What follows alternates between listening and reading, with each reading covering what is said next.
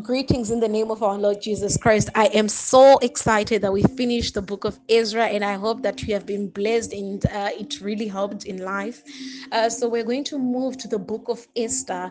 I know I had promised Nehemiah, but the, the message is quite similar. But those who still want to understand, they can still hit me at my inbox. Uh, but then, for the benefit of the people that, for the benefit of the people that I've just added in my broadcast, and for the benefit of the people who were not able to hear all of my my audios. I'm just going to do a rundown of the book of ezra. So in chapter 1 we see that god fulfills his promise his prophecy that the israelites would return to to jerusalem so that they can rebuild the temple. So god will fulfill his prophecy. No matter how long it might take god is not a man that he lies but he fulfills his prophecy. So you have to trust in him. We also see that god will send destiny helpers to help you rebuild built your temple and you have to recognize them just like the Israelites. They had the king of Persia, King Cyrus. He, he who said he he uh, who released them so that they could go back to Jerusalem and rebuild the temple. So recognize them and make use of them when you see these destiny helpers.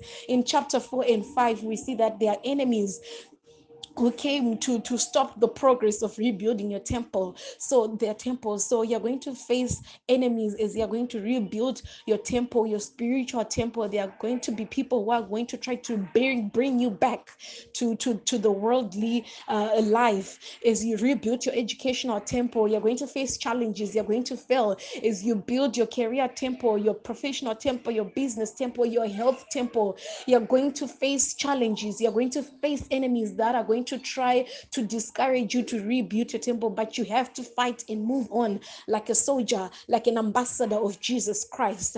And in chapter 7, we see that Ezra fulfills his prophecy by reading the book of law and explaining it to people. So and no matter where you are, whether you're a doctor, a nurse, a waitress, a housemaid, a mother, a, a, grandpa, whatever you are, you need to fulfill the gospel. You need to fulfill your purpose uh, here in life that is to preach the gospel in whatever way you can through giving, through singing, through preaching.